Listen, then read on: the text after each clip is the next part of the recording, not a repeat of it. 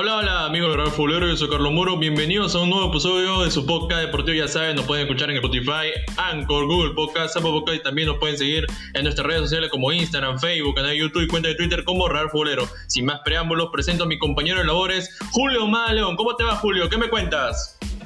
Hola Carlos, ¿cómo estás? La bienvenida para ti y para todos los seguidores de Radar Futbolero en este capítulo número 14 que tenemos ya a lo largo del año, ¿no?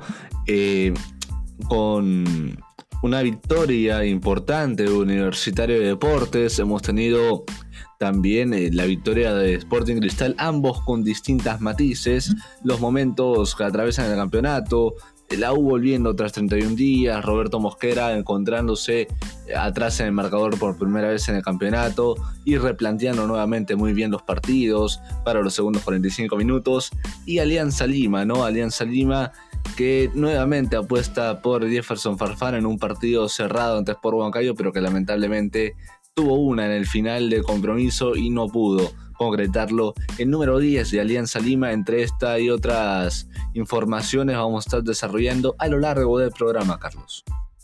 La Liga 1 Bexon 2021, la jornada 4, nos dio resultados muy sorpresivos y a la vez satisfactorios, ¿no? Y ratificantes. Por ejemplo, Universitario Deportes sumó su primera victoria tras derrotar con lo mínimo 1-0 a la Universidad San Martín. Sporting Cristal ratificando su favoritismo, consiguiendo su cuarta victoria consecutiva tras remontar 3-1 Deportivo Municipal en Matute. Alianza Lima igualó sin goles ante Sport Huancayo en el Estadio Alberto Gallardo. El clásico trujillano tuvo dueño. La Universidad César Vallejo se impuso 2-1 ante Carlos Amanucci. En el ámbito internacional, lo que ha sido los cuartos de final de vuelta, ¿no? Ya tenemos a los cuatro semifinalistas. Ya tenemos las llaves también, ¿no? Chelsea enfrentará a Real Madrid y el PSG se medirá ante Manchester City. Pero lo último, que Barcelona se coronó campeón de la Copa del Rey tras golear 4-0 a Athletic Club de Bilbao con doblete de Lionel Messi. Grandes actuaciones de Sergio Busquets, de Frenkie de Jong, de Jordi Alba, que han sido un complemento especial para el astro argentino. Y conseguir su título número 31 de la Copa del Rey es algo muy importante, como lo dice el eslogan de su polo que se pusieron para celebrar ese campeonato. El primero de una nueva era. Esa nueva era significa la presidencia de Joan Laporta, que hará todo lo posible para que Lionel Messi renueve por muchos años más con la institución blaugrana. La FA Cup, hemos tenido la oportunidad de transmitir la semifinal única entre el Manchester City versus Chelsea. Victoria del Chelsea por 1-0, lo eliminó al City de Guardiola. Preocupante, preocupante porque le costó mucho derrotar a Borussia Dortmund en Alemania para conseguir ese pase a semis y romper esa barrera de cuarto de final. Y hoy fue un partido consagratorio para el estratega alemán Thomas Tuchel, que está haciendo un buen trabajo, y Real Madrid no la va a tener nada fácil en esa gran semifinal que también estaremos transmitiendo por la UEFA Champions League. La UEFA Europa League también ya tiene a sus semifinalistas, dos equipos ingleses, el Arsenal, el Manchester United, el Villarreal, que es uno de los equipos españoles que viene con una racha muy curiosa y positiva en esa competición. Lleva 12 partidos sin perder. Lo dirigido de Unai Emery. También el AS Roma enfrentará al conjunto Diablo Rojo en un gran partido, También ya conocemos el fixture que publicó la Conmebol. La selección peruana tiene ya la lista oficial de qué partido va a tener que afrontar a partir del mes de junio, para ser más exacto, la doble fecha que se iba a disputar en marzo, partidos contra Bolivia y Venezuela, se disputará el mes de junio. Bien, para dicho esto, arrancamos con el programa. La primera victoria de nuestro deporte, una victoria sufrida, una victoria que le costó mucho a lo dirigido de Ángel Comizzo, con lo mínimo, con la gran aparición de Hernán Novick, que fue el único hombre que anotó el único tanto de ese compromiso. ¿Qué te pareció, Julio, el desempeño de Universitario de Deportes ante la Universidad San Martín, de cara también a la participación de Conmebol Libertadores, que estará haciendo su debut ante Palmeiras? Y la verdad que dos tiempos distintos, el que manejamos el día jueves en vía El Salvador.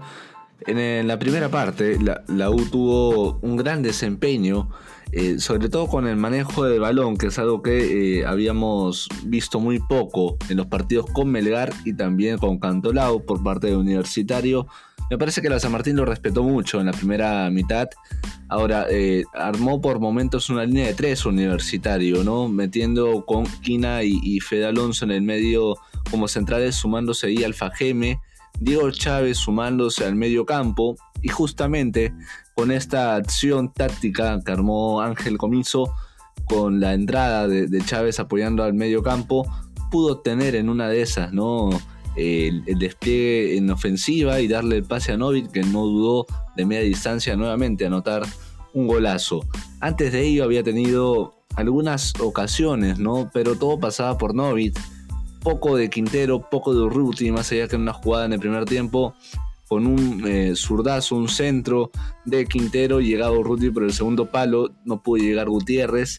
Pero de todas maneras me parece que la U en la primera parte no solamente le ganó en posesión de balón a la San Martín, sino también intentó jugar, intentó profundizar, pero lamentablemente todavía no aprovecha, o todavía no están aptos al 100%, ni Urruti ni Quinteros, ¿no?, ni para aprovechar los espacios porque son jugadores rápidos, ni para poder iniciar las jugadas. Todavía no encuentra su mejor performance ninguno de los extremos de Universitario, y esto genera que arriba no pueda tener ocasiones de gol ni Gutiérrez ni Valera en el segundo tiempo. Más allá que ya habían salido los jugadores, hubo mucha molestia por parte de Quintero, por parte de Novick, de salir. Recordemos que la U viene de casi 31 días sin jugar, y ellos creo que dentro de su cabeza pensaban: este es el partido para tener continuidad porque ya no hay más de cara al debut de Copa Libertadores. En el segundo tiempo ya la San Martín fue construyendo, fue creciendo, fue faltándole respeto a Universitario, perdiéndole el miedo,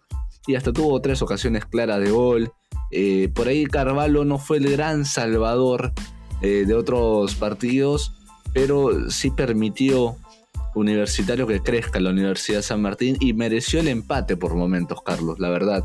Pero para quedarnos con algo netamente de la U, es que no le marcaron goles. Está consolidando la defensa del cuadro universitario, veremos si esto alcanza para la Copa Libertadores, pero el talón de Aquiles, por ahora, que hemos podido apreciar en estas primeras fechas, es que todo el juego de Universitario pasa por Hernán Novick, y eso puede ser muy predecible para el torneo local, para los equipos que le agarren la mano, y para el torneo internacional ni qué decirlo, Carlos. Más o menos creo que va por ahí de cara al partido con Sao Paulo. Lo importante de este compromiso para Universitario Deportes es que finalmente pudo competir como a ellos les gusta. Ángel Comizzo pudo plasmar una idea de juego que sí le fue beneficioso en los primeros 45 minutos. Fueron muy superiores, debido ante una Universidad San Martín que respetó mucho al rival, no tuvo la rebeldía como en otros partidos lo sostuvo, pero la U está encontrando de a poco el camino de cómo se debe jugar esta competición. Ahora, son 31 días que han estado de para, 31 días que le sirvió de mucho para que Ángel Comizzo refresque sus ideas, corrige errores a tiempo. De alguna otra manera esto le sirve al conjunto Quema de cara a lo que va a afrontar el grupo A de la Conmebol Libertadores, un grupo para algunos o para la gran mayoría muy difícil y de la muerte, porque lo ha tocado, a ver, con Independiente del Valle, lo ha tocado con Defensa y Justicia, con Palmeiras. Los dos últimos mencionados son campeones recientes del año pasado. Por ejemplo, Defensa y Justicia, campeón de la Conmebol Sudamericana, y Palmeiras, campeón de la Conmebol Libertadores. Entonces Comizzo es consciente de que va a tener que por lo menos batallar ante un Palmeiras que juega al estilo trabado, friccionado, y eso no le va a gustar mucho al estratega argentino. Por otro lado, lo que vi en el partido es que la buena química o el buen rollo que hay entre Urruti, ¿no? Urruti para hacer buenas combinaciones. Después lo de Hernán Novick, que para mí está siendo una pieza fundamental en cada partido. Ya lleva 2 goles, ¿no? 2 goles con la camiseta crema. Es un jugador que poco a poco se va destapando. Es un jugador que cada vez está mostrando cualidades muy positivas en el medio campo. Juega de volante, el futbolista uruguayo, y eso es notable porque viene supuestamente a reemplazar a Donald Millán, y está mostrando características muy interesantes, y es por eso que anota el único tanto de este compromiso. Después, en la segunda mitad, la Universidad San Martín recupera un poco la memoria a qué debe jugar, ¿no? Esa rebeldía que ya lo conocemos de hace 2 temporadas, con un equipo muy joven, con un equipo muy discreto, pero cuando apuesta a esa juventud lo hace de buena manera y es efectivo en los contragolpes, sobre todo. Hasta me atrevo a decir que tuvo oportunidad de empatar el partido. Hubo una jugada polémica donde la pelota se ve que no ingresa por completo al arco de José Carvalho, y esa jugada fue muy comentada, pero después la U tuvo que aguantar el sacudón, tuvo que también soportar la arremetida que la Universidad San Martín le llegaba en los segundos 45 minutos. Mérito de Comizzo, porque es el juego de Comizzo: aguantar el resultado, manejar los tiempos del partido y sobre todo priorizar la cantidad de minutos donde los jugadores mantengan la posición de balón. Ahora, las declaraciones que tuvo tanto Hernán Novick como Ángel Comizzo van por la misma línea, que esta victoria les sirve para agarrar confianza de cara a lo que queda también en las jornadas del Grupo A. Recordemos que el partido ante UTC de Cajamarca será reprogramado, ya es de conocimiento público. No le darán los 3 puntos a UTC de Cajamarca, de acuerdo a que ellos presentaron un reclamo formal para pedir esos puntos. Ahora, la misión es, y yo estoy seguro que está mentalizado en hacer un buen debut con Palmeiras. Yo he escuchado a algunos colegas que un empate sería una hazaña. Para mí, un empate contra Palmeiras, conociendo el estilo de juego que maneja el equipo brasileño, no lo considero como una hazaña. Lo considero más bien como un buen resultado, porque Universitario de Deportes tiene una plantilla, queramos o no, que le han traído jugadores que puede hacer cosas muy interesantes en el comienzo. La idea es cómo quiera plasmar su identidad de juego, pero de ahí llamarlo una hazaña no comparto. Para mí sería un buen resultado sacar un empate. Sacar un empate de visita, ¿no? De visita. De local tiene que batallar ante un equipo que no demuestra grandes cualidades futbolísticas, y el gran ejemplo fue la final pálida del año pasado de la Conmebol Libertadores ante Santos. Sí, le ha costado bastante, sobre todo el aspecto físico universitario, y veremos si le alcanza o no. Guardó un poquito a Rafael Guarderas en este partido, pero a ver, hay que ser sinceros, los otros equipos están por encima del universitario, no solamente del aspecto económico, sino también del aspecto futbolístico. Viene, me parece, cada equipo que integra el grupo de la U y también el grupo de Cristal, a excepción de Rentistas, vienen todos con 19, 20 partidos en este año, ¿no? A comparaciones de los cuadros peruanos.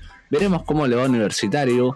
Yo creo que le puede hacer pelea a Defensa y Justicia, local, por ahí, por el equipo. Ojo que Defensa y Justicia le viene de ganar en la Recopa Conmebol de la tanda de penales a Palmeiras.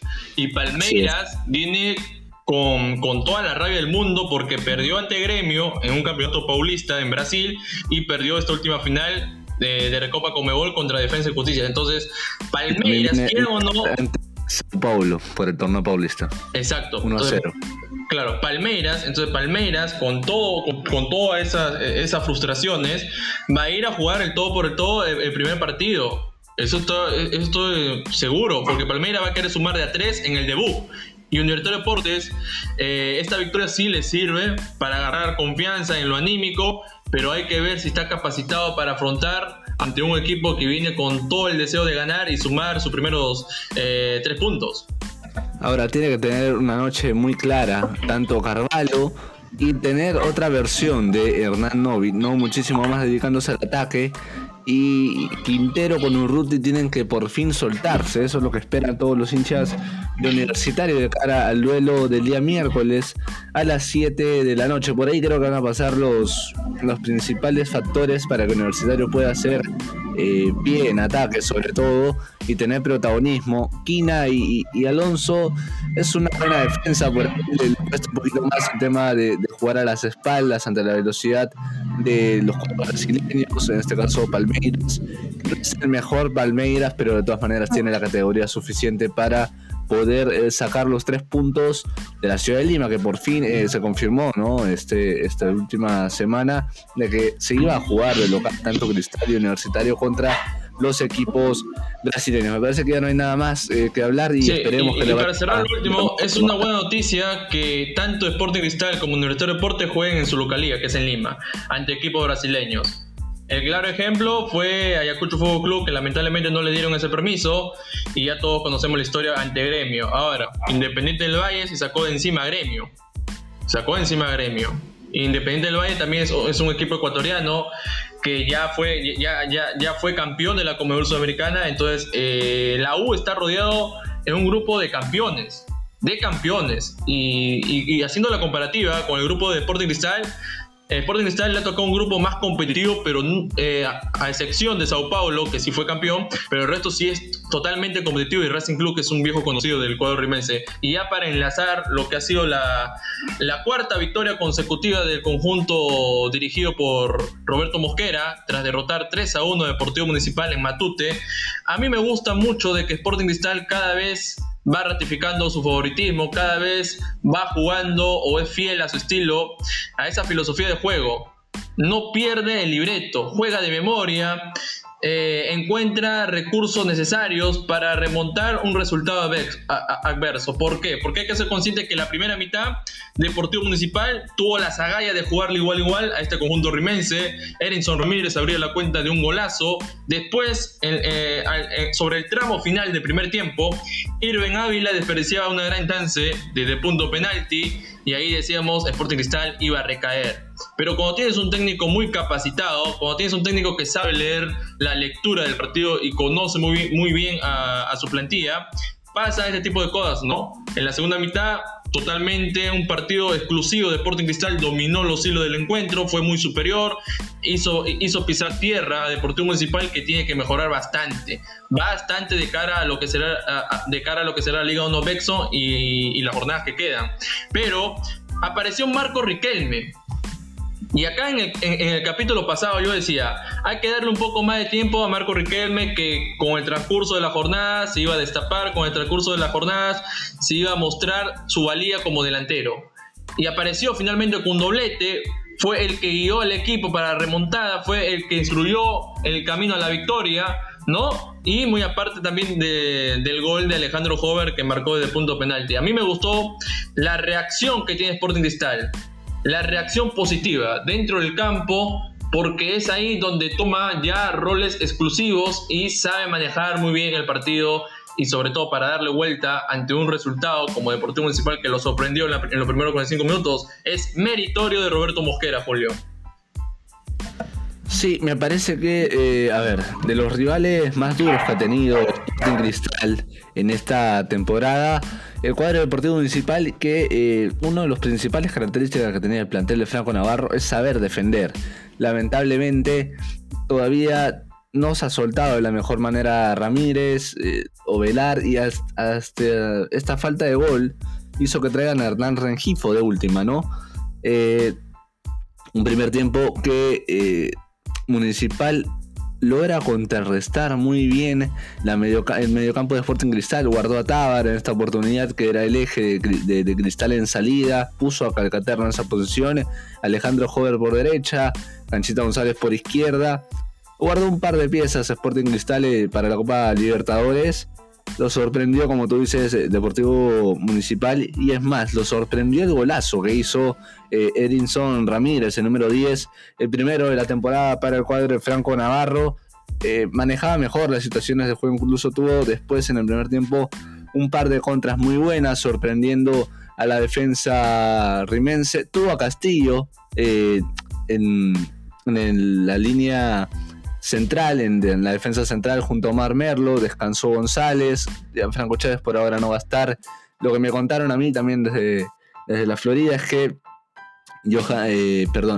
Percy Prado iba a estar 100% enfocado en Copa Libertadores. El mensaje literalmente que me expresaron es que Roberto Mosquera le dijo: yo a ti te quiero 100 puntos y enfocado en la Copa Libertadores. Iba a estar en la previa, en la lista 18, pero la verdad, Roberto Mosquera, con el mensaje previo que te estoy contando, lo dispuso simplemente para que esté el próximo martes ante Sao Paulo. Veremos si le da para titular, está bien físicamente. Y volviendo al partido, más allá de... Para hacer un paréntesis, Julio, de Percy Prado, Mosquera lo considera así, de que lo quiere utilizar para Copa Libertadores por su trayecto que tuvo en la Ligue 1 de Francia. Conoce ya el terreno internacional, sobre todo europeo, entonces para ese tipo de competición como es Copa Libertadores, un jugador así equivale un plus extra para la plantilla, y más aún para un partido exclusivo o importante contra Sao Paulo, dirigido por Hernán Crespo.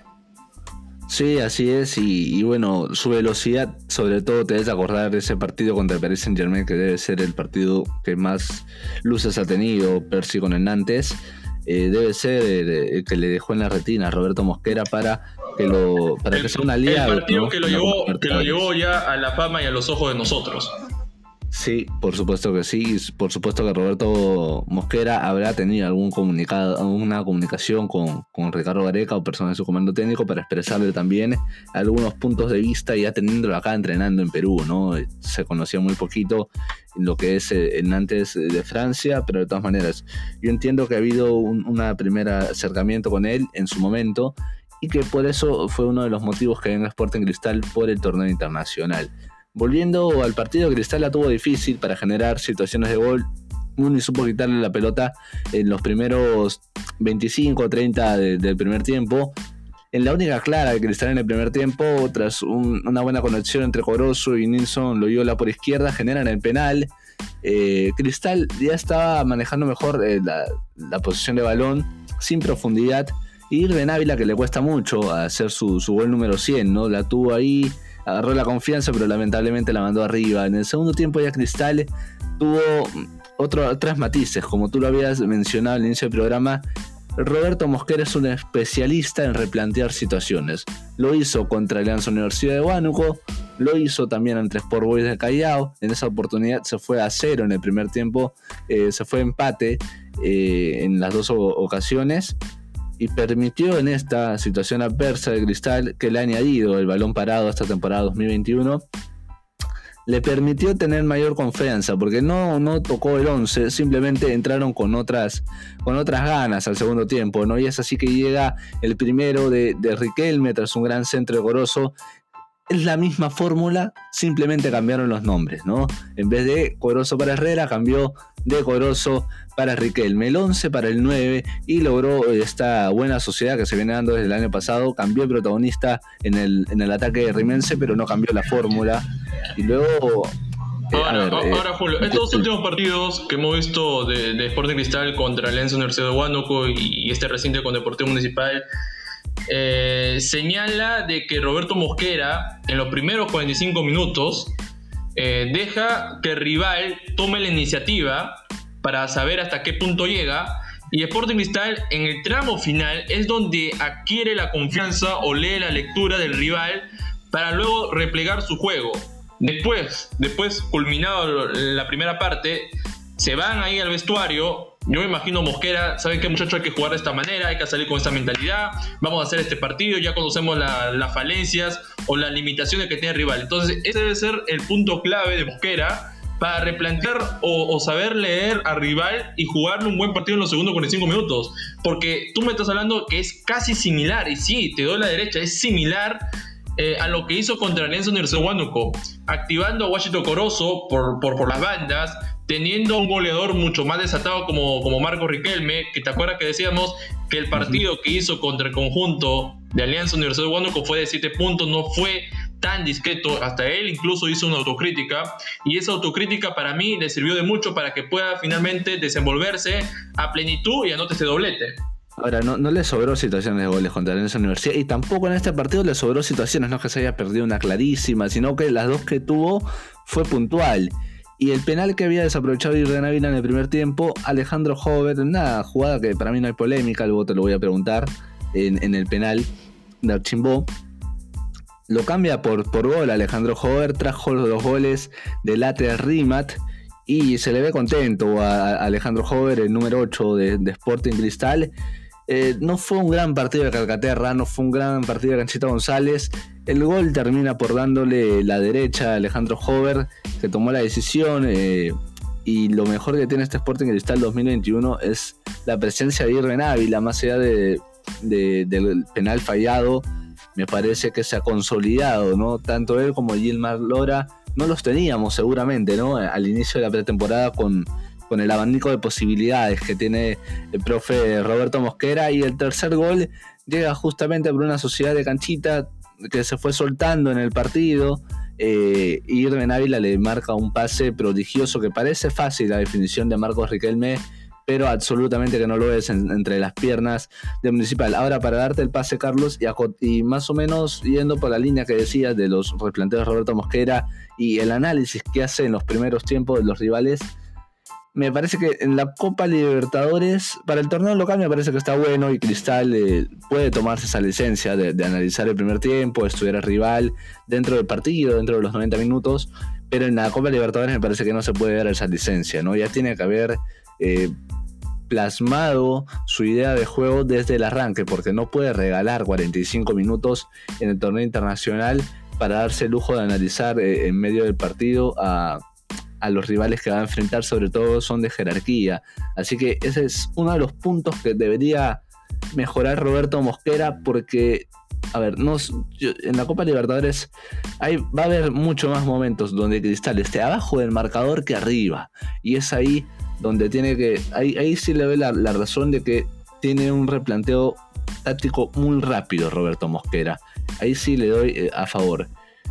De ahí, Carlos, me gustaría saber también tus apreciaciones con respecto al partido y a lo que se le viene, ¿no? Contra Sao Paulo, que ya lo hemos tenido el año pasado, obviamente en otro contexto, en Juliaca, también debutando en la Copa Libertadores ante Binacional, llevándose una derrota en ese momento, pero el factor altura obviamente determinó la mayoría de las situaciones de gol que posibilitaron a que Binacional se quede con los 3 puntos.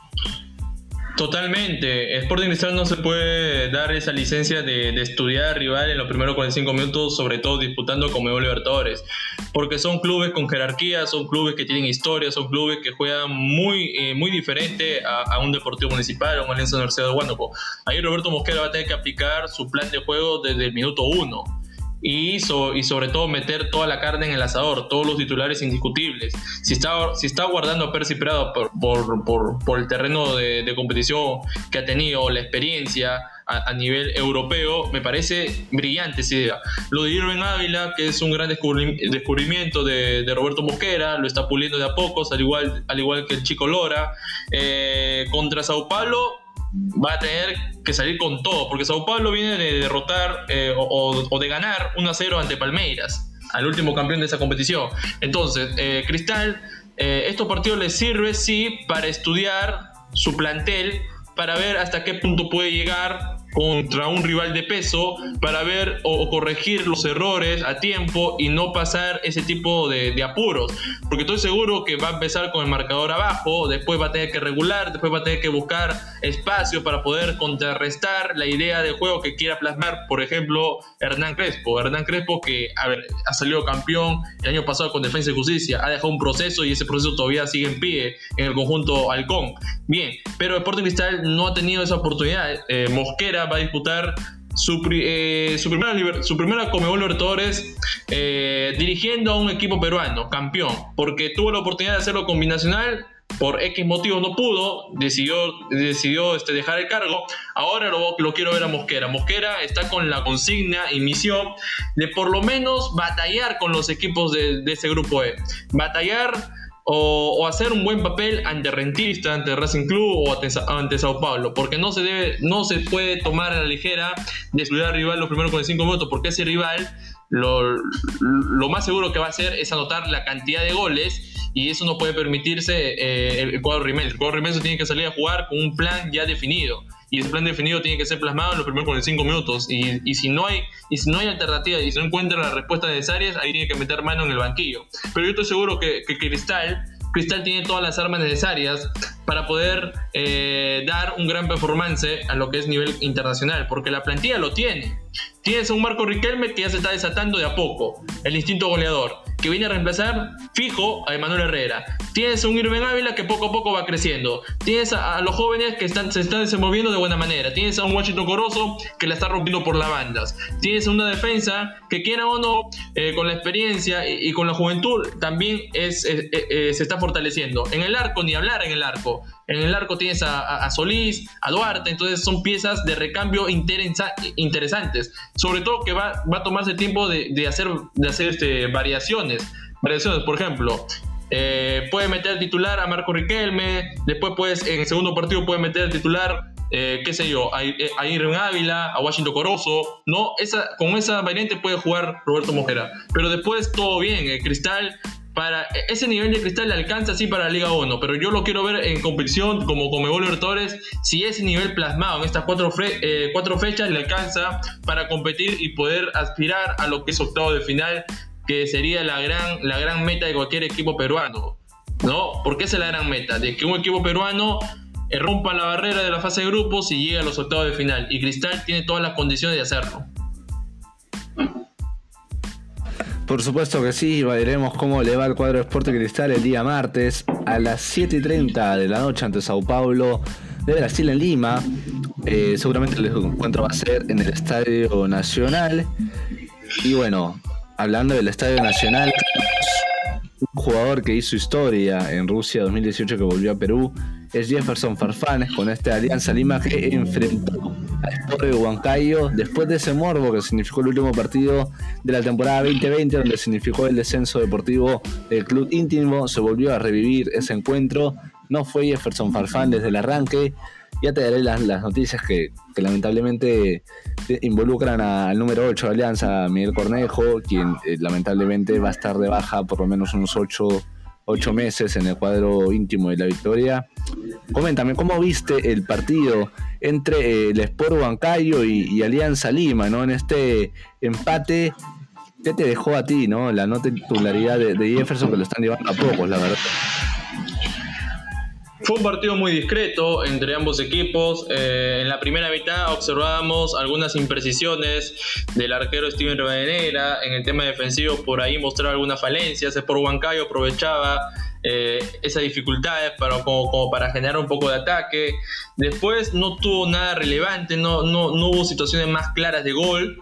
En la segunda mitad se mantenía con la misma tendencia, ninguno de los dos rompía en el molde.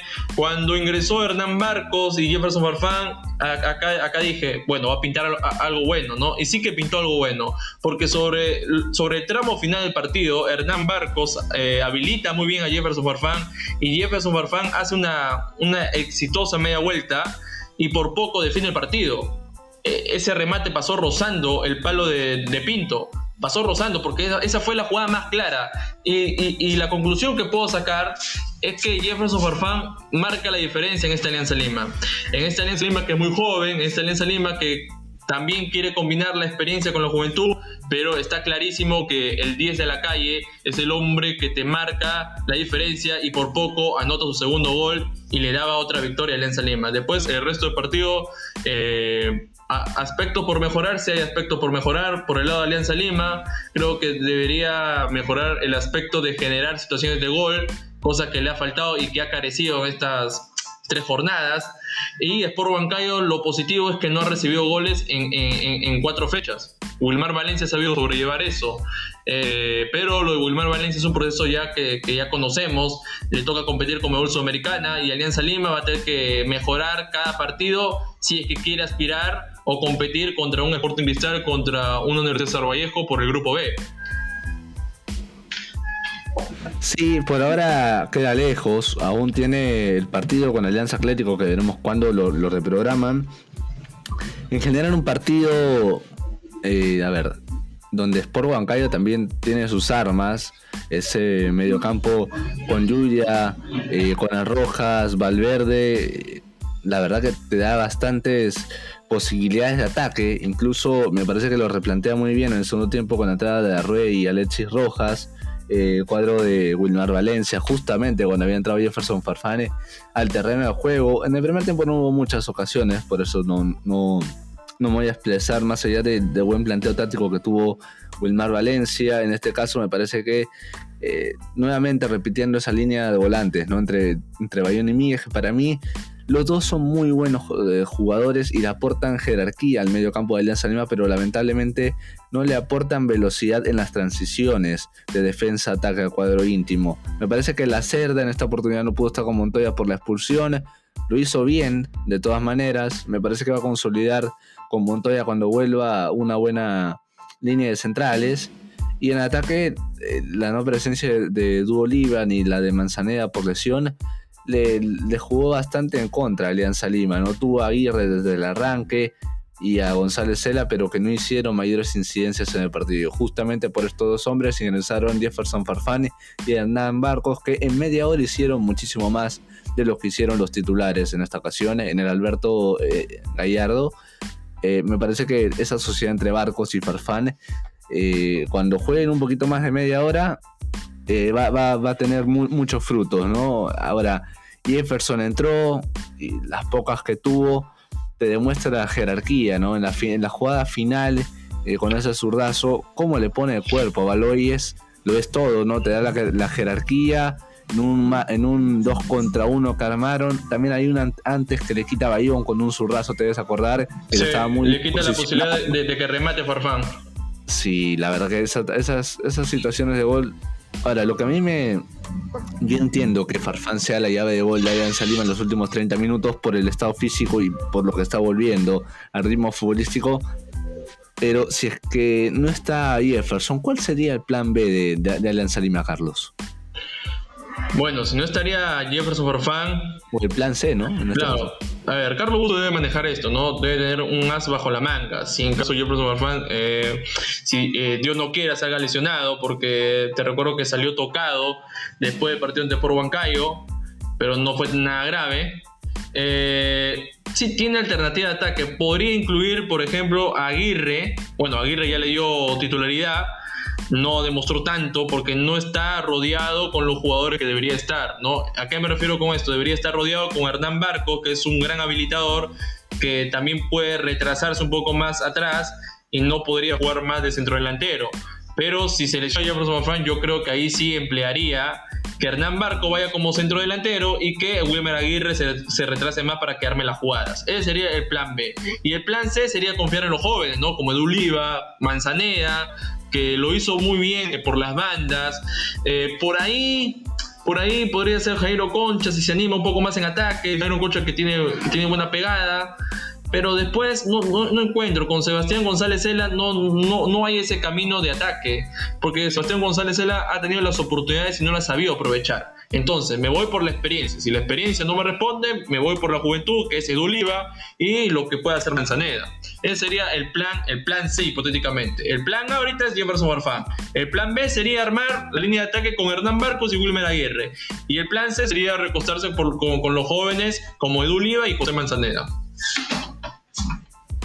Sí, me parece correcta tu apreciación en este caso. Veremos si también Oslimora logra tomar la posición de Cornejo, que venía haciendo un buen partido, pero que lamentablemente tiene una lesión en la rodilla, se le torció, y la verdad que el día de hoy salió el médico de Alianza Lima, habrá sido Domingo, y bueno, nos dio esta mala noticia que va a estar fuera de 6 meses. Incluso Jefferson Farfán en sus redes sociales posteó un mensaje de fuerza para el número 8 de Alianza Lima, Carlos. A ver, vamos ahora sí, me parece que a hablar las tablas de posiciones de los grupos.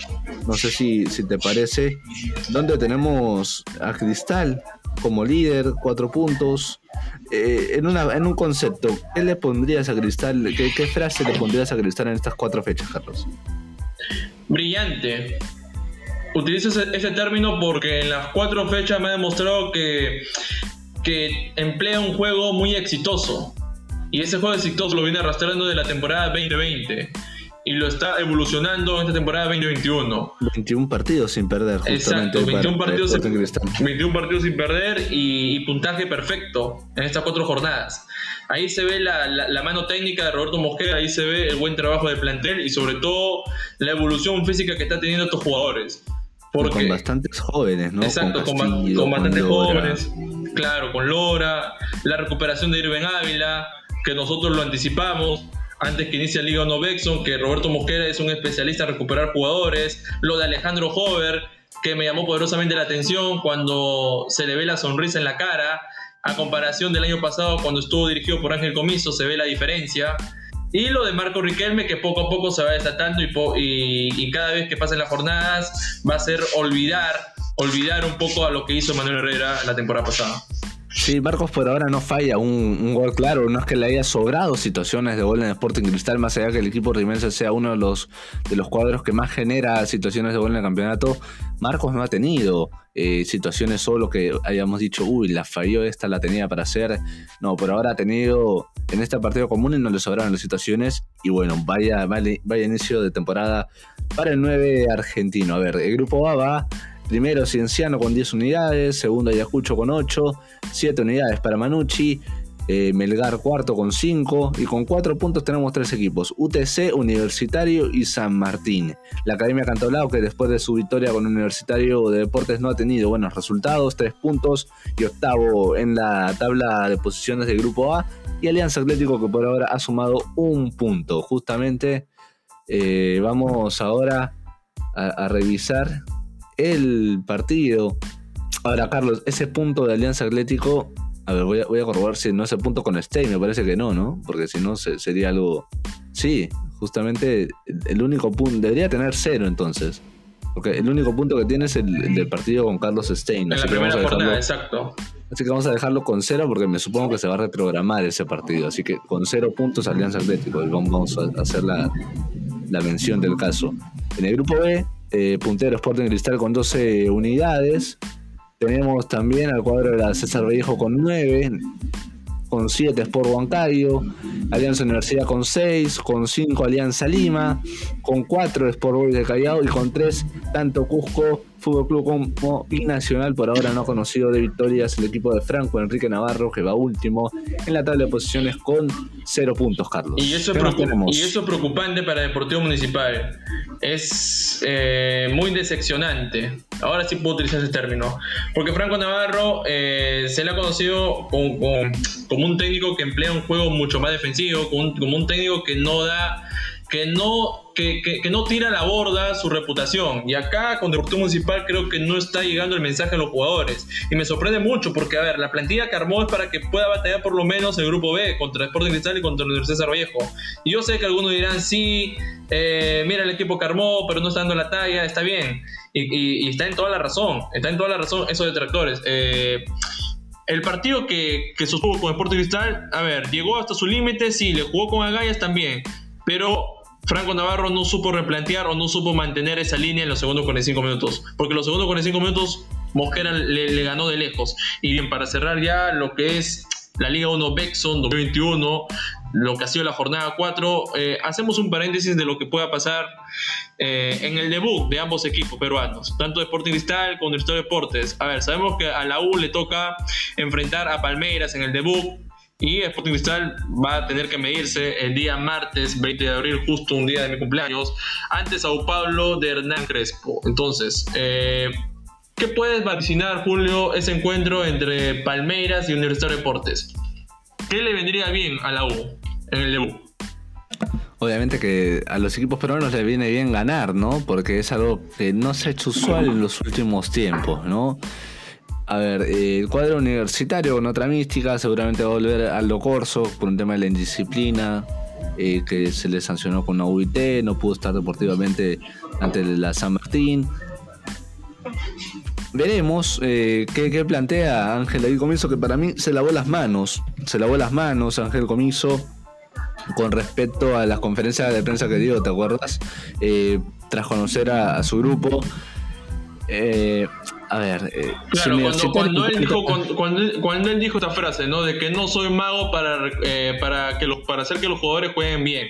Y luego, después de la conferencia o post partido que estuvo ante la Universidad San Martín, dijo: yo utilicé el término de mago porque los jugadores están atravesando un proceso de caso positivo COVID-19. Eso es lo que entendí después de la aclaración de Ángel Comizzo. A eso se refería. Francisco González, el gerente deportivo de la U, también expresó en Toque y Pasa de que si dentro de un mes los resultados no se dan, la cláusula de Comizzo es baja y que ellos iban a tomar una decisión, porque usualmente el que paga pato, por así decirlo, primero son los comandos técnicos.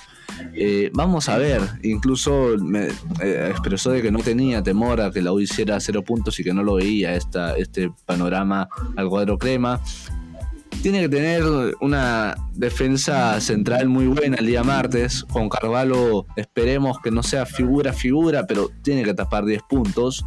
Y lo que sí me preocupa es que si es que Novick no tiene una buena noche, la U de lo poco que generaría muchísimo menos.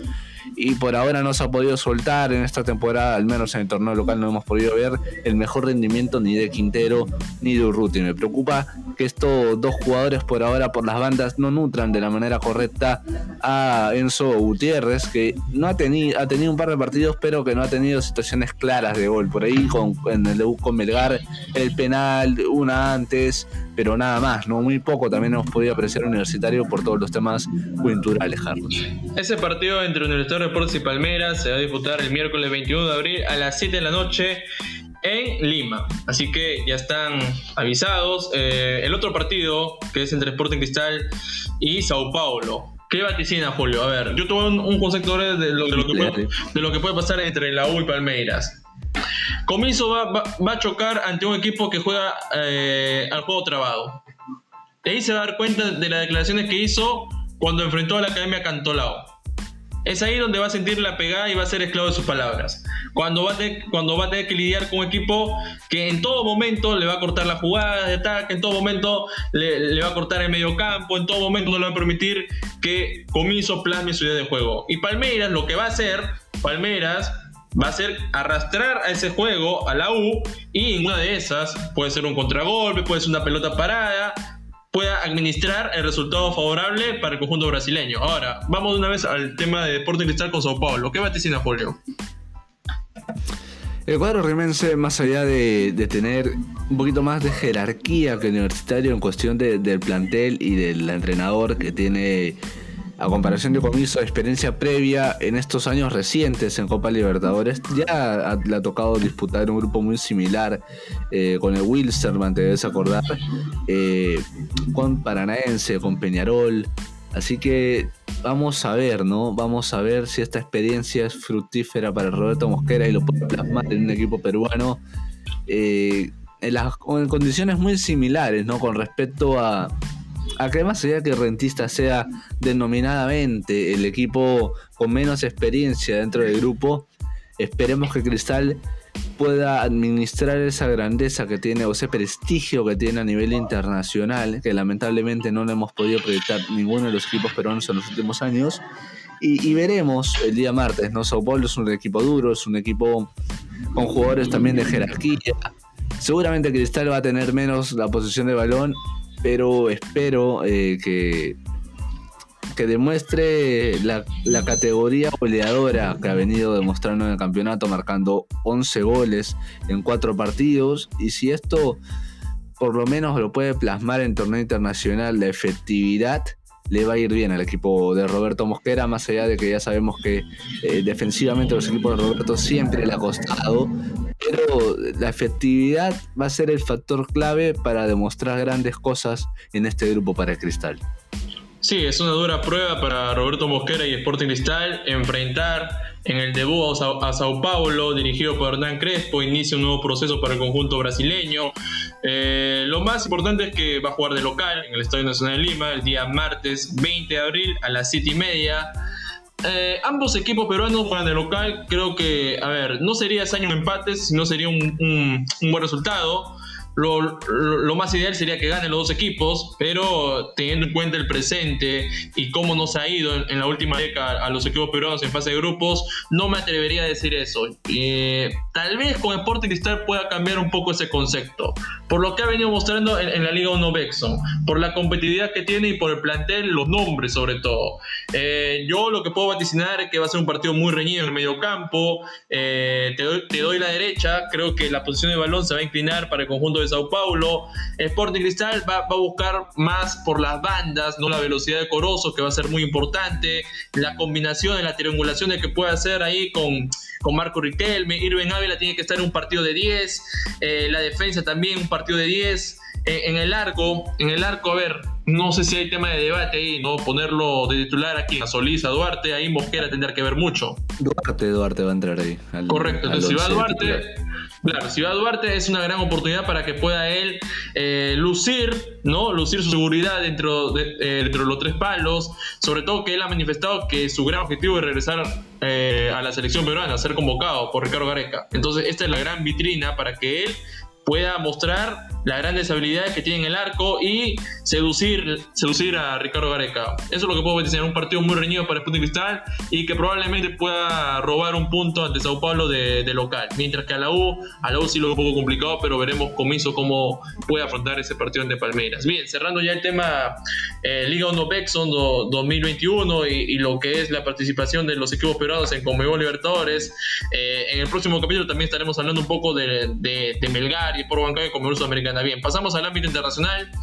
Barcelona se coronó campeón de la Copa del Rey tras golear 4-0 al Athletic Club de Bilbao con una gran actuación de Frenkie de Jong. En el podio lo pongo también a Lionel Messi, que anotó un doblete, y Sergio Busquets, que mostró hoy la sutileza para tocar el balón y generar jugadas. El número 5 catalán hoy cayó bocas, hoy demostró que todavía puede aportar mucho al equipo dirigido por Ronald Koeman. ¿Qué te pareció el partido, Julio?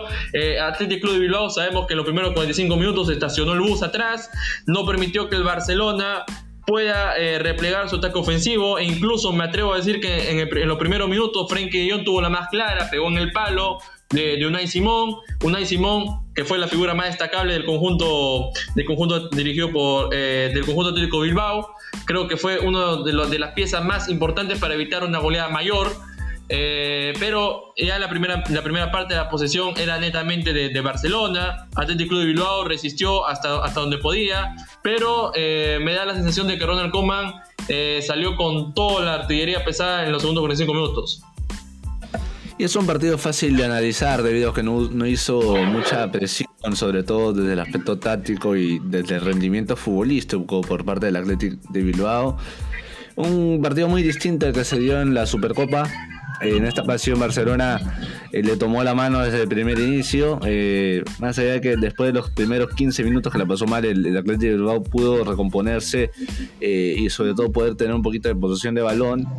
Pero me parece que Barcelona siempre fue superior, no solamente de la posesión, sino de la profundidad, tener ocasiones de gol. El déficit, como lo comentaban en el partido también, del Fútbol Club Barcelona, era la poca efectividad en ataque, ¿no? Y es así que en el segundo tiempo, una vez que entró el primero, entraron los demás, incluso con los goles anulados. Me parece que Messi poniéndose el equipo al hombro. El día de hoy fue un Barcelona muy similar en la segunda parte a lo que presentó con Paris Saint-Germain en el Parque de los Príncipes, con el mismo protagonismo, la misma categoría, la misma cantidad de pases, de toques, sintiéndose cómodo con la posesión de balón y sabiendo qué hacer con ella, porque se vio también reflejado durante lo largo de la temporada que Barcelona podía tener la posesión de balones, pero no podía tener ni profundidad ni efectividad. Eso cambió a partir de esa noche en París, y ahora este Barcelona de Ronald Koeman, con otras variantes, más allá de la derrota con el Real Madrid de la semana pasada por la Liga Santander, me parece que el día de hoy se vio superado el Athletic de Bilbao, sobre todo por méritos de fútbol, no perdonaba, incluso Piqué infiltrado en el partido, para jugar desde el arranque, Messi jugando modo Messi, con un Griezmann que ha marcado 4 goles en 3 partidos esta temporada, un par en la Supercopa de España, uno en la Liga y ahora uno en esta final de la Copa del Rey. Se siente cómodo el Barcelona, hay muy buenas apuestas también de Ronald Koeman, Pedri es una de ellas, cuando en su momento se decía Ricky Puig, también estuvo ahí trincado. Así que me parece que, como lo comentabas, el partido de Sergio Busquets es descomunal el día de hoy, volviendo a ser el Sergio Busquets del 2009, 2010, 2011, siendo fundamental en los equipos de Pep Guardiola. El día de hoy se vio un Messi que dentro del campo se sintió cómodo, que es algo importante en esta recta final de la temporada. Importante por cómo va, porque va a ser fundamental el estado anímico en los resultados y sobre todo en la toma de decisiones que puede tener Lionel Messi durante estos próximos 3 a 4 meses antes de que finalice su contrato. Vital seguramente va a ser que pueda llevarse la Liga Española. Y Juan Pablo Arz, que hacía una reflexión y la verdad me llamó la atención y también te la quiero transmitir a ti para conocer tus sensaciones. Si Messi no se fue en el 8-0, o bueno, sí se quería ir en el 8-0 pero no lo dejaron. Ahora, desde el factor tribunal, abogados y todo, hubiera ganado, creo, Lionel Messi, porque se podía pagar una cláusula. Pero si no se fue en ese momento, ¿por qué se iría en este momento de la temporada ganando la Copa del Rey, sintiéndose cómodo, Barcelona expresando el fútbol que desea el técnico, peleando por la Liga? ¿Cómo ves a este Barcelona, Carlos, de cara al final de la temporada? Y también quiero conocer, por supuesto, tu apreciación del partido, y te la dejo ahí picando, ¿no? También con lo que se ha hablado durante la semana, de la posible renuncia o la destitución, para no decir renuncia, de Ronald Koeman. La clave de la victoria de Barcelona y para que pueda conseguir esa Copa del Rey tiene nombre y apellido: Frenkie de Jong. Frenkie de Jong es el hombre que inició todo en esta goleada blaugrana, porque él fue el que comandó los frentes de ataque, él fue el que liberó por las bandas tanto a Antoine Griezmann, tanto a Jordi Alba y Lionel Messi. Él empezó todo. Y lo de Sergio Busquets, que es meritorio también. Sergio Busquets hizo un partido de 10 puntos. Hoy me recordó a ese Busquets que inició correctamente la temporada 2009-2010, ¿no? Con Barcelona, esos años gloriosos que nadie puede olvidar. Ese Sergio Busquets sacó a relucir hoy día. Y si Frenkie de Jong sigue con este nivel futbolístico, Barcelona la va a pasar muy bien en las últimas jornadas de la Liga de Santander. Para no salir un poco del tema y para hacer un hincapié a la reflexión que me dijiste, que me citaste, del periodista Juan Pablo Barsky, el título es lo siguiente: el primero de una nueva era. Con ese eslogan me quedo, el primero de una nueva era. ¿A qué se refiere esto? Este eslogan puede significar muchos mensajes subliminales, ¿no? Como decir, el mensaje que Joan Laporta quiere plasmar, que va a convencer a como dé lugar a que Lionel Messi renueve con Barcelona. Va a hacer todo lo posible. Él lo dejó en claro en diversas entrevistas. Y para contestar tu pregunta, es cierto. O sea, si Barcelona sufrió un 8-2 ante Bayern Múnich en Lisboa, y Lionel Messi estuvo a punto de retirarse, sino que lo hizo más, y acá está la clave, lo hizo más por el tema familiar, porque su familia se sentía cómodo en Barcelona. Ya tiene una vida ahí él y su familia, su esposa, sus niños, ya tiene una vida ya creada en Barcelona. Entonces es muy difícil desligarse de eso. Por más que vengan propuestas como la del Manchester City, por más que vengan propuestas como la del Paris Saint-Germain, lo que pesa más es la decisión familiar. Y eso inclinó a Lionel Messi a que se quede también en Barcelona, muy aparte del tema contractual y muy aparte también del tema donde lo amarraban prácticamente, en ese término lo digo, lo amarraban a un contrato para que él se quede en Barcelona y no pueda escuchar propuestas. Pero hoy por hoy el panorama es muy distinto, porque hoy por hoy tienes a un Joan Laporta que por lo menos le causa satisfacción a Lionel Messi, que puede sentarse a dialogar por lo menos una hora o varias horas para que puedan finalmente convencer al astro argentino para que pueda renovar. Entonces esa es la situación. Los panoramas o los escenarios son muy distintos, porque el escenario que estuvo en ese 8-2 estaba comandado por Bartomeu. Bartomeu sabemos todos que no era el gran presidente, que cada vez o cada noticia que salía de él se iba destapando su verdadera identidad y su verdadera relación que tuvo con Lionel Messi. Es por eso que se produce también la salida de Luis Suárez. Yo no me creo eso de que Ronald Koeman quiso expectorar a Luis Suárez, o sea, dejar escapar a Luis Suárez, un delantero que te puede marcar los goles y te soluciona un partido muy complicado. Eso es lo que me llama también poderosamente la atención. Y ahora, yo estoy seguro de que Messi por lo menos va a tener una conversación larga y extendida con Joan Laporta, y Laporta su misión es retener al astro argentino a que firme una nueva renovación. Pero esa nueva renovación tiene que ir de la mano con jugadores. Traerle, por ejemplo, un fichaje del agrado de Messi, no del agrado de Messi, sino del agrado de la fanaticada blaugrana, y a lo que pueda incluir ese proyecto que Joan Laporta tanto habló, ¿no? Y los nombres son los siguientes. Los nombres son los siguientes: Sergio Agüero, la vuelta de Neymar Jr., ¿no? Lo de Erling Haaland, que es más notorio, y acá lo digo, para mí Erling Haaland está hecho para jugar en Barcelona. Está hecho para jugar en Barcelona como delantero. es el próximo delantero del Barcelona. Para mí, lo digo para mí, es un pensamiento, no es una información. Para mí, es mi pensar. Yo creo que Erling Haaland le vendría muy bien jugar para el Barça. Para mí. Por supuesto que sí, Carlos. Me parece que es un 9 que es del agrado de Barcelona. Así que... Aparte por la buena relación que tiene Joan Laporta con Mino Raiola y con el padre. Eso, sí, eso le da puntos extras. Con él y con Méndez. ¿Te parece? Escuchamos las declaraciones también de Lionel Messi posterior a la consagración en la Copa del Rey con el Fútbol Club Barcelona. A ver.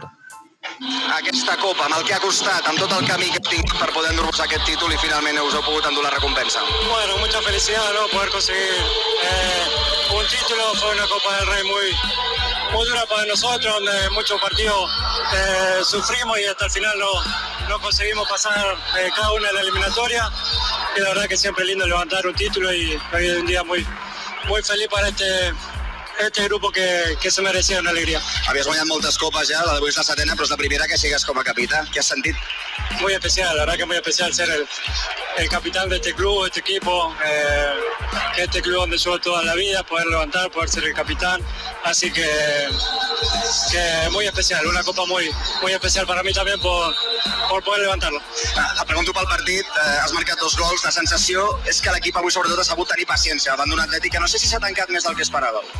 No, sabíamos que el Atlético juega siempre de la misma manera, que juega un 4-4-2 muy, muy marcado, donde sale rápido a la contra, donde tiene jugadores muy rápido arriba que de la nada te crean una ocasión de gol, y nosotros tuvimos la paciencia de tener la pelota, de jugar de un lado a otro, de generarlo en nuestro espacio. El primer tiempo creo que lo movimos mucho y el segundo físicamente creo que el Atleti bajó y nosotros metimos una marcha más y por eso se crearon muchos espacios, vinieron las ocasiones y los goles.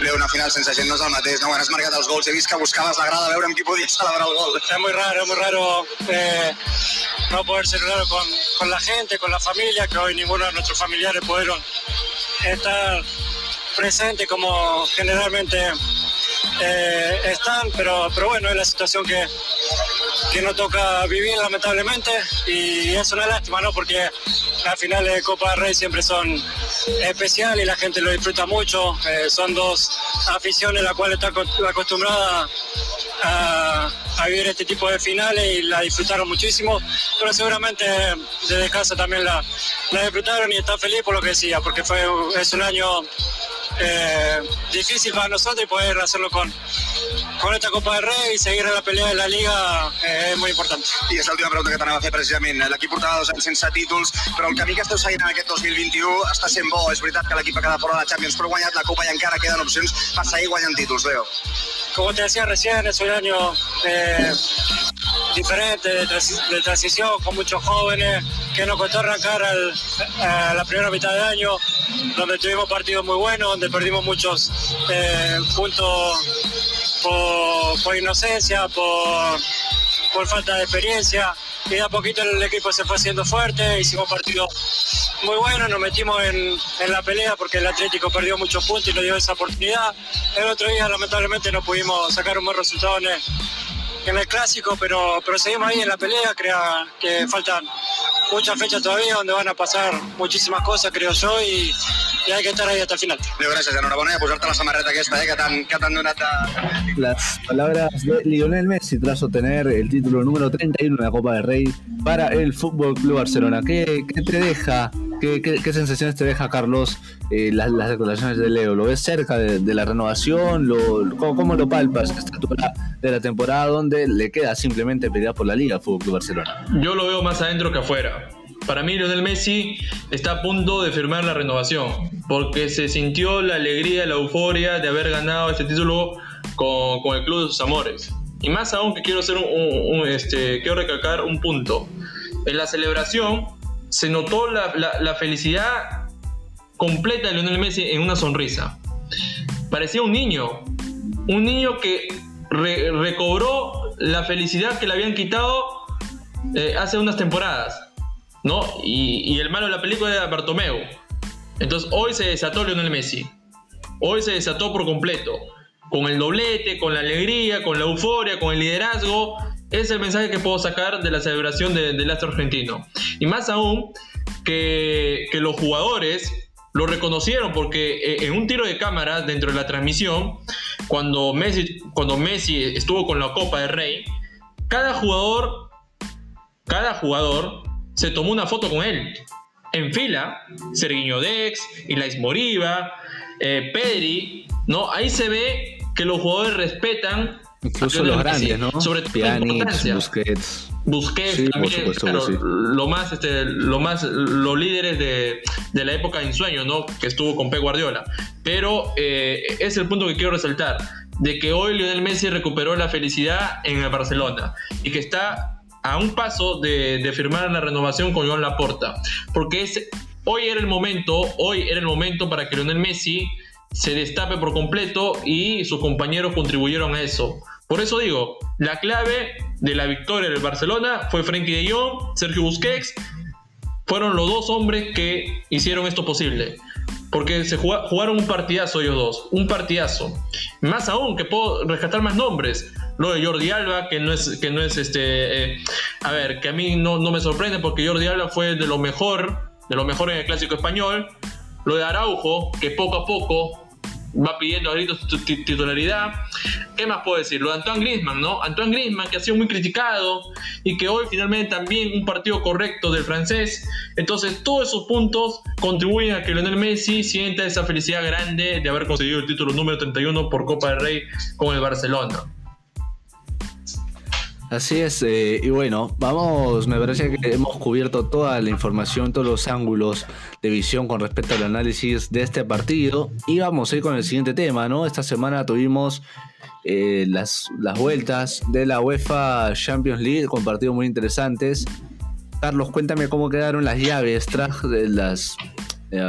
los partidos que vimos, donde el City ganó, donde el Bayern ganó pero no le alcanzó en París, el Real Madrid empató a 0 y por supuesto la derrota al final del partido del Chelsea, pero que por lo que hizo en la ida también en el mismo estadio, en el Sánchez Pizjuán, pudo pasar a las semifinales. Cuéntame cómo quedaron las llaves de las semis de la UEFA Champions League. Correcto, Julio, sí, las llaves de los cuartos de final de vuelta, para ir con los resultados. Oporto derrotó 1-0 a Chelsea en el Sánchez Pizjuán con un golazo de chalaca de Mehdi Taremi, pero el resultado no alcanzó. En el global pasó lo dirigido de Thomas Tuchel. El PSG perdió ante Bayern Múnich 1-0 en el Parque de los Príncipes, pero el resultado global, el 3-3, los goles de visita de Kylian Mbappé y de Marquinhos sirvieron para que el conjunto parisino avance a semifinal.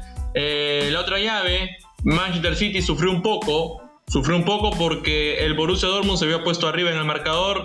Después uno pensaba de que los fantasmas nuevamente asediaban a Pep Guardiola, pero Phil Foden fue el hombre que dio la llave a la clasificación del conjunto ciudadano a semifinal después de 5 años. Superó la barrera de los cuartos de final.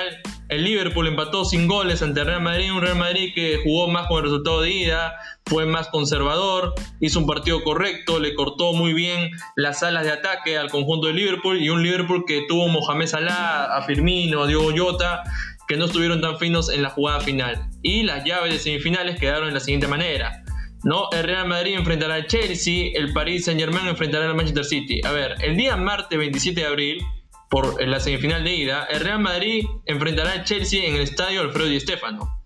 Y el día miércoles 28 de abril, el Paris Saint-Germain enfrentará al City de Pep Guardiola en el Parque de los Príncipes. O sea, Manchester City tendrá que visitar París para enfrentar al conjunto dirigido por Mauricio Pochettino. Y la semifinal de vuelta, el City recibirá al Paris Saint-Germain en el Etihad Stadium, y el miércoles 5 de mayo el Chelsea recibirá al Real Madrid en Stamford Bridge. Así están destinadas ya las llaves de semifinal de esta UEFA Champions League temporada 2021. Sí, la verdad que quedaron unos muy buenos partidos, por ahí afianzando más la idea de Pep Guardiola, comparación de la temporada pasada, ¿no? Demostrando en una instancia muy importante y ante un rival muy importante con Erling Haaland a la cabeza, que esta vez sí pudo ser determinante y poder ganarlo tanto en la ida como en la vuelta, Carlos, ¿no? Que es algo que se le venía pidiendo a cuadro del Manchester City. Por otro lado, el Paris Saint Germain y el Real Madrid sacando rédito, tanto como el Chelsea, de lo que hicieron en sus partidos de ida, ¿no? Para llegar tranquilos a esta segunda instancia. Vamos a tener partidos muy interesantes, ¿no? El duelo de los petrodólares se podría denominar entre el City y el cuadro del Paris Saint Germain. Y por otro lado, un duelo táctico muy interesante. El día de hoy estuvimos con Carlos en el partido por la FA Cup, donde el Chelsea le ganó al Manchester City. Y también Zidane con Tuchel van a demostrar no solo la experiencia y jerarquía como técnicos en esta competición, obviamente la mano derecha para Zidane por haber obtenido los títulos que obtuvo con el Real Madrid, y Thomas Tuchel, que es el último técnico, un finalista por así decirlo, que está dentro de estos cuatro, que vuelve a repetir esta instancia. Hans-Dieter Flight lamentablemente quedó eliminado, y esa experiencia lo está volcando en este Chelsea que necesitaba un nuevo aire, por así decirlo. Ahora, muchos pensaban que el Real Madrid era favorito ante Chelsea, y con lo que vi hoy, el Chelsea eliminando y derrotando al City por la semifinal de la FA Cup, creo que esa opinión no cambiará un poco, porque Thomas Tuchel creo que está haciendo bien las cosas, le ha venido a dar un cambio radical al estilo de juego del Chelsea. Hemos visto un planteo táctico que lo superó de lejos a Pep Guardiola, neutralizó muy bien a las figuras. ¿A qué me refiero a las figuras? A Kevin De Bruyne, que salió lesionado, a Raheem Sterling no le permitió que desborde por las bandas, a Gabriel Jesús, que no tuvo una situación de ataque. Entonces eso es mérito de Thomas Tuchel, porque la barrera defensiva que planteó estuvo correcta de inicio a fin.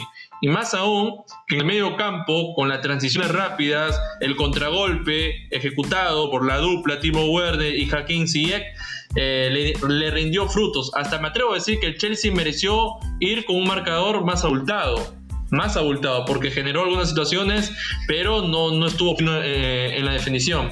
Y el City, lo que puedo decir es que el City tiene que replantearse demasiado en algunos aspectos, ¿no? Por ahora no se conoce el alcance de la lesión de Kevin De Bruyne, esperemos que no sea de gravedad, porque sería una baja muy sensible para el partido de día ante PSG. Phil Foden, es cierto que Phil Foden le da frescura en ataque, es un jugador rápido, es un jugador joven, que recién está apareciendo en la palestra del fútbol mundial, pero hay que darle un poco más de tiempo. Un partido no cataloga el buen rendimiento de un jugador para toda la temporada. O sea, Phil Foden sí resultó ser el héroe del Manchester City, ¿no? En los cuartos de final de vuelta ante Borussia Dortmund, ¿no? Porque rompió una mala racha después de 5 años.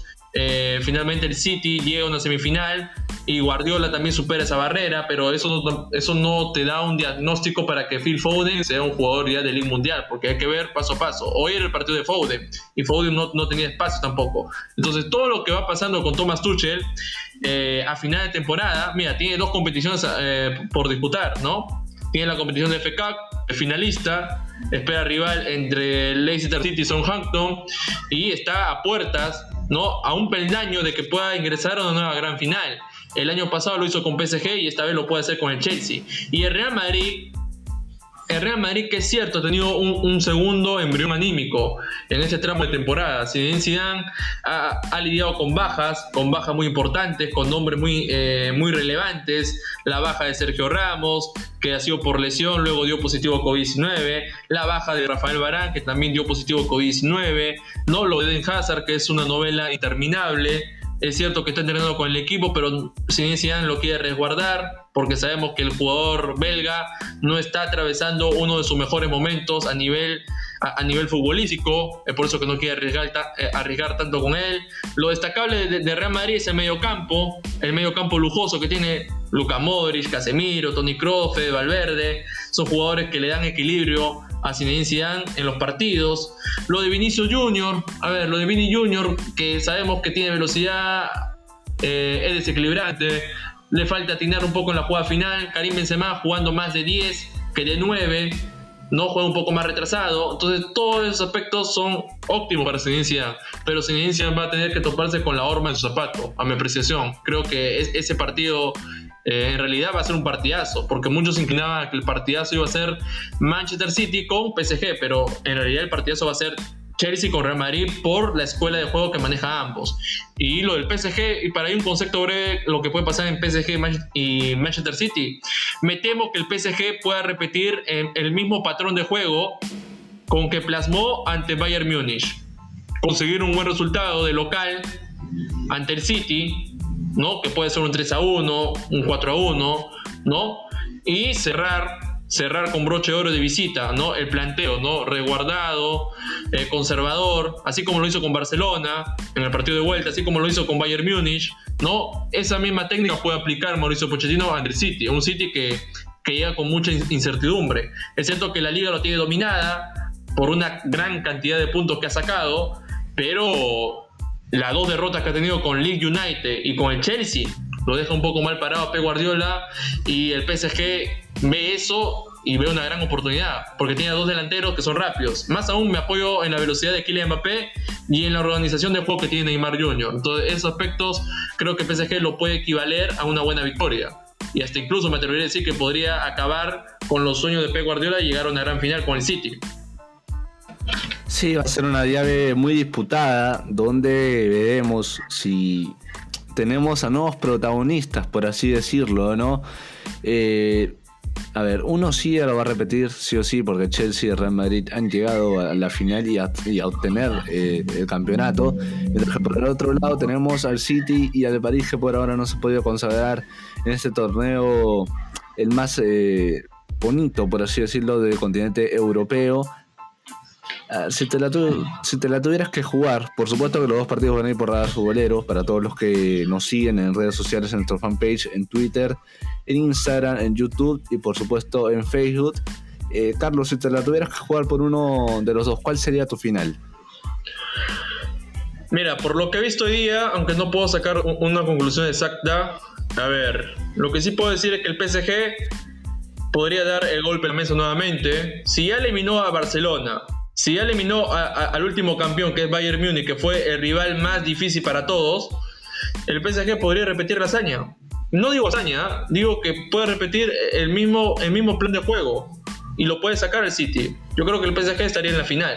Y por el otro lado me cuesta un poco, a ver, porque Thomas Tuchel creo que le ha dado un cambio de 360 grados a este Chelsea, pero me voy a ir más no por la mística, sino que por los jugadores que tiene Real Madrid.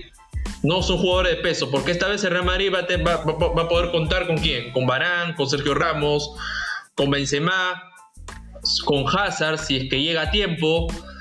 Por ese aspecto me inclino un poco con la Casa Blanca. Creo que la final sería un PSG y Real Madrid. PSG y Real Madrid, entonces va a ser la final que para Carlos le puede atinar a lo que puede ser la próxima final de la UEFA Champions League. Yo también creo que me lo voy a jugar por tu final, me parece que yo también iba por la misma línea antes de hacer la consulta respectiva para contigo, y me parece que va a ser interesante, ¿no? Va a ser interesante esa posible final que podamos tener. Por supuesto, toda la mejor información, la previa, todo lo van a vivir ustedes por Radar Futbolero. Cuéntanos, Carlos, para ir ya terminando con el capítulo de hoy, ¿qué más? ¿Qué temas nos quedó en la nebulosa? Bien, lo que ha sido también la UEFA Europa League, ya tenemos los cuatro equipos que van a disputar las semifinales, ¿no? Pero antes voy con los resultados de los cuartos de final de vuelta. Villarreal derrotó 2-1 a Dinamo Zagreb, Villarreal de Unai Emery, que tiene una racha invicta de 12 partidos sin perder en esta competición. Es un serio candidato que pueda alzar la copa. El Arsenal derrotó 4-0 en Slavia Praga. El AC Roma empató 1-1 ante Ajax de Ámsterdam. El resultado global le sirvió de mucho al conjunto italiano por 3-2. Y el Manchester United derrotó 2-0 a Granada con una gran actuación del jugador uruguayo Edinson Cavani. Edinson Cavani, que ha sido portada en algunos diarios sudamericanos que cuentan una posible contratación para Boca Juniors. Edinson Cavani estaría en la órbita del conjunto Ceneice. Todavía Cavani no tiene fijado si que quiere continuar con el Manchester United o optaría por la opción de fichar por el Boca Juniors. Bien, las semifinales quedó de la siguiente manera. La semifinal de ida, el jueves 29 de abril. El Manchester United enfrentará al AC Roma, el Villarreal enfrentará al Arsenal. Lindo partido, ¿eh? Villarreal-Arsenal. Después, la semifinal de vuelta se jugará el jueves 6 de mayo. El Arsenal recibirá a Villarreal y el AC Roma recibirá al Manchester United. Así quedaron las semifinales de lo que es la UEFA Europa League. Bueno, acá sí no podemos jugar un candidato serio, ¿no? Creo que el candidato por la mística, por grandeza, es el United. Y es porque ya sabe lo que es campeonar esta competición con Mourinho en la temporada 2016-2017. Así que veremos. Es un United irregular que tiene su de repente. Lo mismo decíamos la temporada pasada, ¿no? Con el Inter, con el Sevilla, que tenía la mística, que tenía todo. Pero veremos este United. Lo que sí, 4 equipos ingleses en las semifinales de ambas competiciones, ¿no? Eso es algo muy bueno para apreciar, porque siempre decimos que la Premier League es la competición más dura del mundo. Es la liga más bonita, más coherente, la que tiene mayores dificultades, que no todos los 2 años se han tenido bicampeonatos, por ejemplo, como en otras ligas, como la italiana, como la Bundesliga, y lo está demostrando con hechos esta temporada muy buena. Y vamos a ver, ¿no? Vamos a ver, se puede dar una final inglesa entre el Arsenal y el Manchester. Yo no descartaría Villarreal, Villarreal tranquilamente puede llegar a la gran final. Y algunos me dirán, ¿por qué dices eso? Porque tiene una racha invicta de 12 partidos sin perder. No ha perdido ningún partido en esta competición de UEFA Europa League. El Villarreal se está perfilando como serio candidato, o ya lo es ya. Sí, tiene una racha importante, un técnico también que le ha sabido dar buenas alegrías en esta temporada. Un poquito también peleando. El Villarreal me recuerda mucho al Sevilla. Creo que este es el nuevo Sevilla. Por supuesto que sí, el submarino amarillo que de nuevo ha vuelto a la elite del fútbol mundial, por lo menos en esta competición más acorde a su nueva posición económica. Y recordemos que el cuadro del Villarreal va a enfrentar al Arsenal, mientras que el United a la ACS Roma. Me parece que hemos cubierto toda la información, Carlos. ¿Algunos datos que tengas para finalizar ya el podcast? Correcto, sí, tenemos algunos datos. Por ejemplo, hoy nuestro compatriota Cristian Cueva jugó 90 minutos en el empate entre Al Fateh y Dagma por la jornada 26 del Saudi Professional League de Arabia Saudita. No, los goles de Al Fateh. El gol de Al Fateh fue Sofian Bendekak a los 43 y el gol de Dagma fue Emilio Zelaya a los 65 desde punto penalti. Por otro lado, no, la declaración de Hans-Dieter Flick post partido en la buena victoria de Bayern Múnich por 3-2 ante Wolfsburgo, dijo lo siguiente: quiero rescindir mi contrato este verano, eso es un hecho para mí, era importante que el equipo se enterara por mí. Ya se lo dije a los responsables después de nuestra eliminación de la Liga de Campeones durante la semana, no ha sido una decisión fácil para mí, dijo Hans-Dieter Flick en rueda de prensa post partido. Por otro lado, Carlos Zambrano dio positivo a COVID-19 con su compañero Jorman Campuzano. Fueron hisopados hoy y el resultado fue positivo. Ambos permanecen aislados y cumpliendo los protocolos de rigor, informó el departamento médico de Boca Juniors. Pero acá voy con el datazo del fin de semana.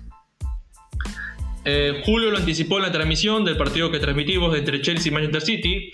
La Conmebol tuvo una reunión ayer y llegaron a un consenso, ¿no? El consenso es que en junio, en el mes de junio, se juegue la fecha doble, ¿no?, que estaba programado para el mes de marzo.